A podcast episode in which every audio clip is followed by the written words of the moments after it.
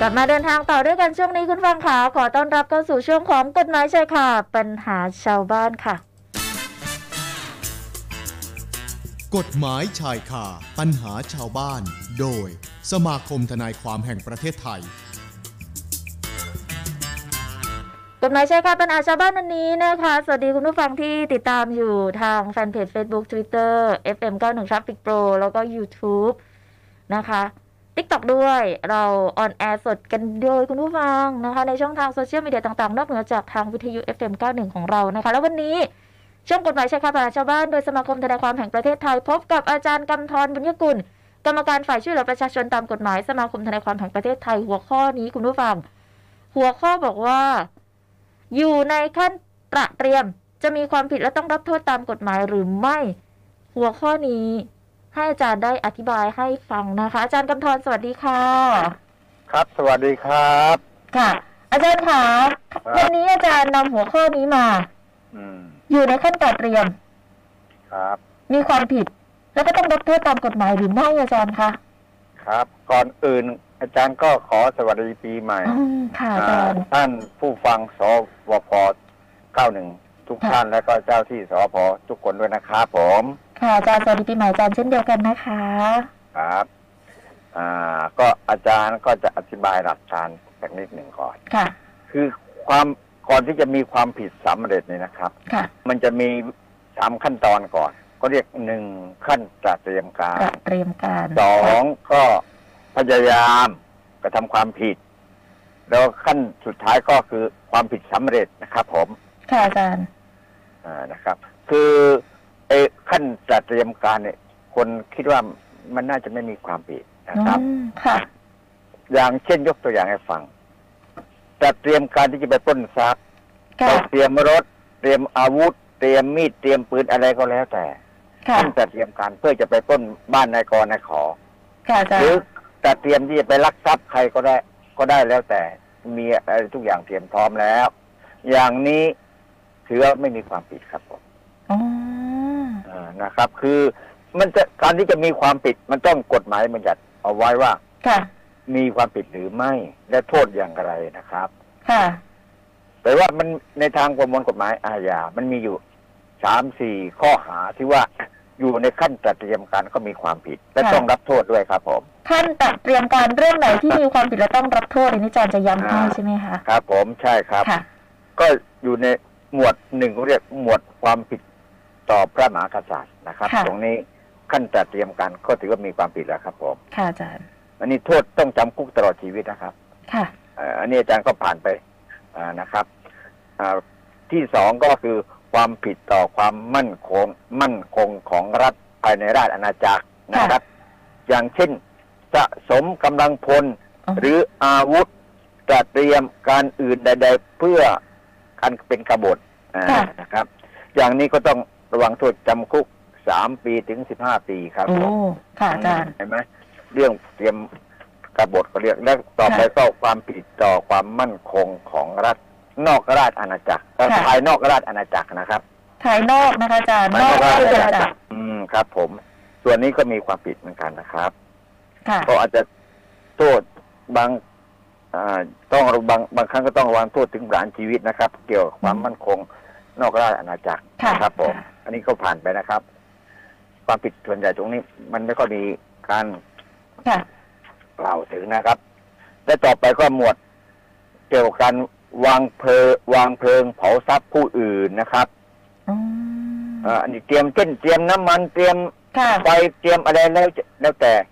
อ่าวางเพลิงเผาทรัพย์ผู้อื่น ก็อย่างนี้ก็ถือว่าจัดเตรียมก็มีความผิดแล้วครับ มี ผ ค ม วามผิด ค่ะ นะครับ แล้วก็อีกอย่างหนึงก็ วางเพลิงเผาทรัพย์ เหมือนกันแต่ว่ากฎหมายบัญญัติว่า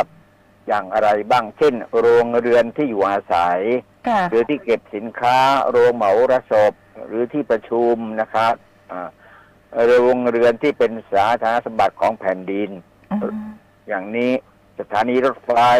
ท่าอากาศยานนะครับ อย่างนี้ก็ถือว่ามีความผิด ค่ะ การจัดเตรียม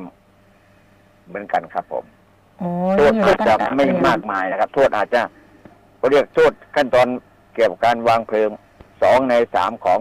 โทษที่กฎหมายบัญญัติไว้นะครับผม ค่ะ อืมนะครับนี่นี่เห็นไหมครับ ค่ะนะคะ ก็จะมีเรื่องเรื่องที่อยู่ในขั้นตัดเตรียมเรื่องไหนบ้างที่มี ค ครับ วามผิดและต้องรับโทษ แล้วก็มีบางเรื่องที่อยู่ในขั้นตัดเตรียมเหมือนกัน แต่ไม่มีความผิดและไม่ต้องรับโทษแบบนี้ถูกต้องไหมคะอาจารย์ ถูกต้องเลยครับผมถูกต้องเลย ค่ะ อาจารย์ย้ำให้สักนิดหนึ่งได้ไหมคะยกตัวอย่างก็ได้ว่า เรื่องไหนที่อยู่ในขั้นตัดเตรียมแล้วเราจะไม่ต้องมีความผิดหรือว่ารับโทษนะคะอาจารย์ ก็ก็ที่อาจารย์ยกตัวอย่างเมื่อกี้ ค่ะ นะครับว่าประเด็นที่ที่จะไปฆ่าใครก็แล้วแต่หรือ ค่ะ จะไปทำร้ายใครก็แล้วแต่ อุปกรณ์ จัดเตรียมปืนก็ดี ค่ะ จัดเตรียมมีดอาวุธใดๆก็ดีนะครับ ค่ะ เพื่อไปยิงหรือไปฆ่านายกรนายขอนายขอ อ่า อย่างนี้ยังไม่ได้ ไปกระทำฐานพยายาม ค่ะ แต่อยู่ในขั้นจัดเตรียมการ ม เมื่ออยู่ในขั้นจัดเตรียมการ อย่างนี้ก็ไม่มีความผิด นอกจากที่ว่า อาวุธปืน ค่ะ เป็นปืนเถื่อนปืนไม่ใช่เป็นกฎหมาย อ๋อ อ อ ย่างนี้อาจจะมีความผิดฐานมีอาวุธปืนไว้โดย ไว้ในครอบครองโดยไม่ชอบด้วยกฎหมาย นะ นะค คะ รับ นี่ถามให้ตามที่คุณผู้ฟัง ครับ ให้ย้ำกันอาจารย์นะคะ เพื่อจะได้แยกให้ชัดเจนว่า ครับ เรื่องไหนที่ ครับ อยู่ในขั้นตอนเตรียมมีความผิ ค ด รับ นะ ครั คะ บ แล้วก็ต้องรับโทษด้วย อืมครับผม นะคะ คือกฎหมายอาญาเป็นกฎหมายที่ละเอียดอ่อนนะครับ ค่ะ ซึ่งเขากฎก็ต้องบัญญัติไว้แล้วว่ามีความผิดอะไรบ้างขั้นจัดเตรียมการ ถ้าไม่มีกฎหมายบัญญัติไว้ ค่ะ ก็ไม่มีความผิด ไม่ต้องรับโทษที่อาจารย์ว่านั่น นะมีปลีกย่อยไปอีกนะอาจารย์นะคะ ใช่ครับใช่ครับ อาจารย์มีคดียกตัวอย่างไหมคะอาจารย์ ก็มีเยอะคดีเช่นอย่างจัดเตรียมที่เคยผ่านที่อ่านมา ค่ะ นะครับผม อย่างจัดเตรียมที่จะไปปล้นทรัพย์ เตรียมรถ ค่ะ เตรียมคนเตรียมทุกอย่างพร้อมแล้ว เป็นกระบวนการนะคะอาจารย์ อ่าแต่ว่ากำลังจะไปยังไม่ได้เตรียมทุกอย่างที่จะไป แต่ยังไม่ได้กระทำความผิดยื้อหรือยังไม่ได้อยู่ในขั้นพยายามกระทำความผิด ค่ะ อย่างนี้ไม่ต้องรับโทษเลยนะครับผม อืมนะ มัน คะ มีมานานแล้วครับ มีมานานแล้วเรื่อง คือเมื่อก่อนตำรวจก็ต้องป้องกันความไม่ให้เกิดความผิดใช่ไหมไม่ให้เกิดการกระทำความผิด แต่ว่ามันอยู่ในขั้นจัดเตรียมการแค่นั้นเอง นะคะ มันอยู่ในขั้นจัดเตรียมการเมื่อกฎหมายไม่ได้บัญญัติไว้เป็นความผิด ใน ค่ะ ทางปล้นทรัพย์ไปฆ่าคนหรือลักทรัพย์หรือข่มขืนอะไรก็แล้วแต่คืออยู่ในขั้นจัดเตรียมอย่างนี้ ยังไม่ได้ลงมือ ความผิดยังไม่ได้สำเร็จ ทราบถูกต้องครับ หรือยังมีอยู่ในขั้นพยายาม ค่ะ อย่างนี้ก็ไม่มีความผิดครับผม นะคะ อันนี้เรื่องของการในการตระเตรียมนะคุณผู้ฟัง เพราะว่านำมาย้ำกันแล้วก็บอกกันด้วยบางคนเอ๊ะไปเจอ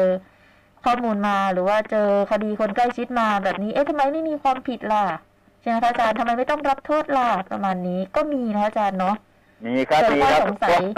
ค่ะ เยอะ อาจ แยะ จะเกิดข้อสงสัยกันขึ้นมาได้นะคะอ่ะเรื่องนี้อาจารย์ก็นำมาบอกให้เพิ่มเติมแล้วก็ย้ำให้แล้วด้วยนะคะ ทีนี้ขออนุญาตถามคำถามอาจารย์ ครับ มีคำถามมารอถามอยู่ด้วย คุณ อืม อย่านะ คุณรัตนาพรบอกว่าเมื่อวันก่อนดูข่าว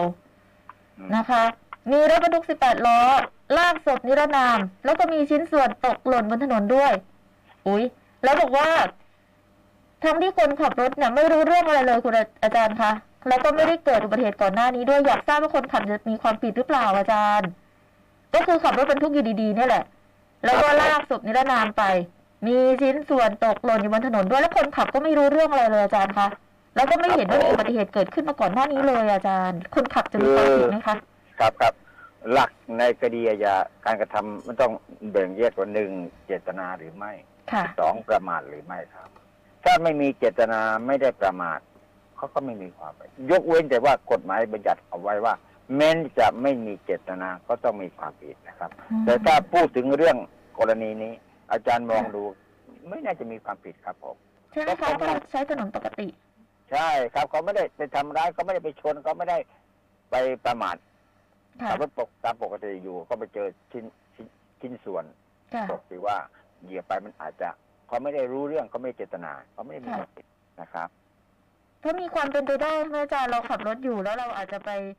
เอ่อ เหยียบหรือว่า เนี่ยลากไปกับรถเรา